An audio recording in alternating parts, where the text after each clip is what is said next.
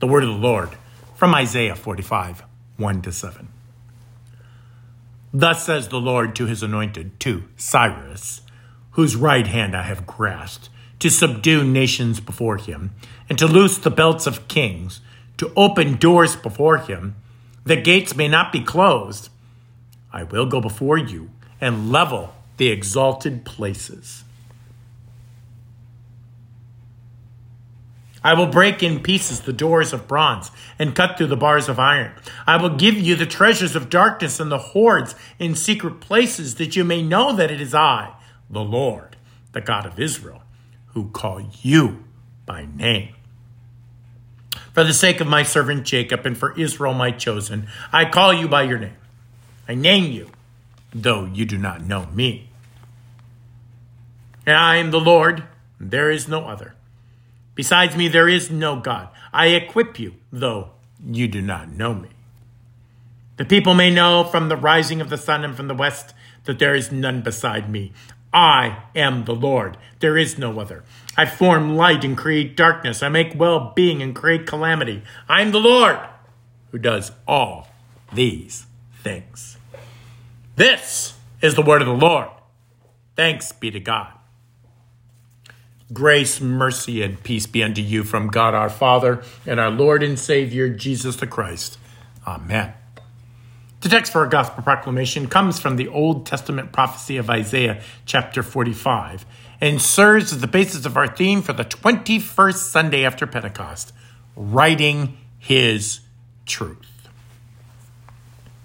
My dear brothers and sisters in Christ, I have given up on new movies for the special effects. I mean, with computer graphic interface, smoke and mirror special effects, and computer enhancements to actors' faces and bodies, I guess I simply don't believe what I'm seeing anymore. I know. Oh, how I know. None of what you see in movies is real. That's the point. We escape our real lives and get to transport ourselves to someplace different for just a few hours and suspend our disbelief. So, don't get me wrong. I am all for that. But the movies that come out today have ruined that for me. And now, with the advent of artificial intelligence, much is visibly artificial and lacking basic intelligence. So, I've been going back and watching the old movies. Movies like Gone with the Wind, where thousands of extras had to be hired for the brutal post battle scenes of wounded lying all over the town and hundreds, if not thousands, of real people tending to the wounded, moving military surplus, and teams of actual mules and horses weaving through the whole fly buzzing mess. Or movies like Cleopatra, where the actress Elizabeth Taylor enters Rome with thousands watching amid majestic buildings constructed around them, setting the scene, and then Cleopatra is carried on a massive ebony throne of the Sphinx. Or any of the Louis B. Mayer and Cecil B. DeMille epic Bible movies, Ben Hur in the Roman chariot races, Charlton Heston as Moses with tens of thousands walking through the desert and the like. It's breathtaking, awesome, and for the most part, real people, real animals, real constructed edifices that are projected on silver screens to our utter amazement. And with all this that has happened in movie making, especially with the biblical epics, it got me wondering this week as I worked through Isaiah's prophecy. Where is the epic about Cyrus the Great? I mean, the theologian August Pieper said of him Israel's deliverance and glorification accomplished by Cyrus is a summons to the entire world to seek salvation in the Lord, who alone is true God. Cyrus in our text today is not a simpleton used by God according to the text. In fact, he embodies the strength of the one true God to defeat the Babylonians and set God's people free, and even subsequently finance their repatriation to Jerusalem, from whence they were previously taken from to captivity in Babylon. You cannot understate how important this was to the people of God. Cyrus was a redeemer and a savior for God's people. And this text prophesies him by name 130 years before anyone even knew who he was. We imagined studying this text this week that maybe Ezekiel or Daniel, the prophets in captivity, even told Cyrus that he was prophesied to redeem them. And maybe that even led him to be confident enough to challenge the mighty Babylonians. We also know from history that Isaiah prophesied the gates and doors to Babylon being opened, and they were. In fact, the historical record reflects that Cyrus used amazing combat engineering techniques to reroute the Gindus River, making it easier to cross, and defeated the Babylonian army near Opis. And then the people of Babylon opened the gates and doors to the city for him and welcomed him with a celebration as King Nabonidus had already fled, giving Cyrus control from the Mediterranean in the east to the Indus River Valley. With all he did for the Jews, with God, the King of the universe, giving him his strength to conquer the impenetrable gates of Babylon by having the people open them from inside, and with one source, even calling him the Messiah 500 years before Christ, you would think he would get his own epic movie. Where was Louis B. Mayer on this one? Why couldn't Cecil B. DeMille get this done? After all, without the repatriation of the Jews, as Isaiah prophesied, there would be no Jerusalem and there would be no setting for the salvation of the world. He's just that important. I mean, aside from the Iranians doing a few low grade B level movies in Farsi, well, there is nothing. With the latest TikTok trend of men thinking about the Roman Empire at least once a day, you would think there would be some headspace for the greatest great king there ever was, respected and glorified even by Alexander the Great himself. I think we can all agree this movie needs to be made. But as I got to thinking about it this week, there may be a reason why this movie was never made. And I'm not suggesting that it would be just a propaganda film for the Iranians. I don't think it's because we don't have enough history to make it factual enough to be realistic.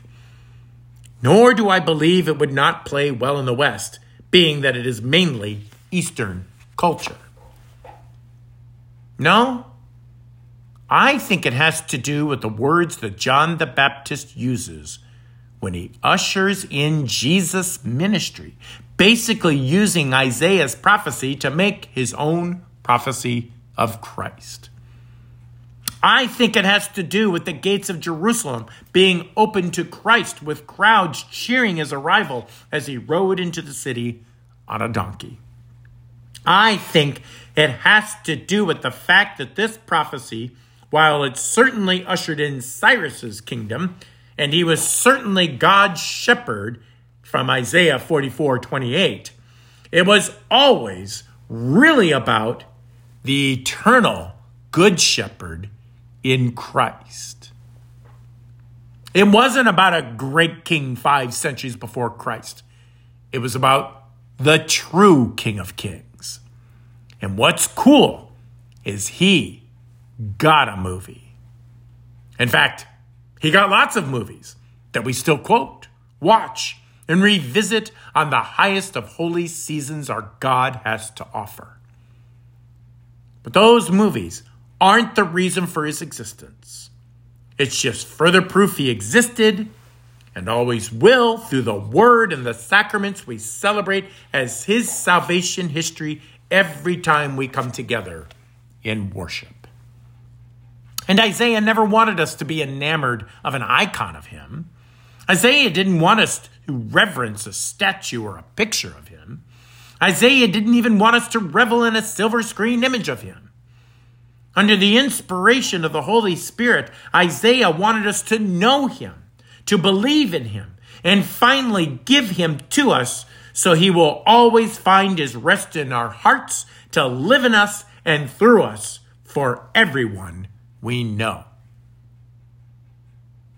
William Shakespeare is famous for writing, All the world's a stage, and all the men and women merely players. I really like that when I consider where we are in God's play, which we know and live as life. You see, God's play starts with the infancy of creation as God's very word speaks it into being. The very ethics of the universe are played out on Mount Sinai with the most fantastic and terrifying scene with God Almighty thundering above, writing with his finger the very rules of godly living. Later, the prophets would proclaim, the armies would march, the cities would rebel and be vanquished and rebuilt again. Loved ones would be carried into captivity and brought back to civility. And in the center of it all would be a Savior so divine he would be unbelievable to some, persecuted by others, and finally murdered by the very ones he loved the most. Like Marcy and I say to each other all the time, you can't make this stuff up. But this salvation, history, and morality play would not end there. It took a third act that included you and me, even to this day, in our very meeting in this very place. Because this has always been and always will be Christ's story. And he made us a part of his mission to tell his story to the world for the salvation of their souls. He wrote the manuscript for us to memorize and to show those whom he loves that have not seen him yet. He established the houses of worship where we sit in the peanut galleries to call out during the liturgies, to be part of the immersive experience with Him. He served Himself through the bread, His very body, and the wine, His very blood. So we not only see Him, but also taste Him and drink Him in for the forgiveness of our sins. Then he reigns from that cross as the King of Kings in his eternal court, where we are fed and nourished eternally and strengthened to go out on our own personal quest to herald him and bring the world in over and over again. And like a child's book that has optional endings, we can endlessly choose reading the same story over and over again.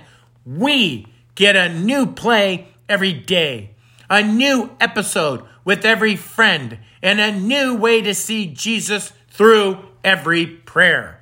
Every time we read his words aloud, listening to his life, living his life, and experiencing center stage, we have the most amazing movie that's no movie at all.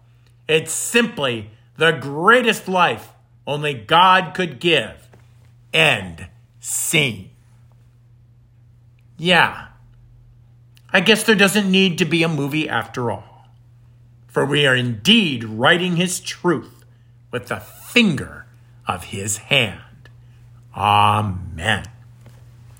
Now, may that peace which surpasses all understanding guard your hearts and minds in Christ Jesus always. Amen.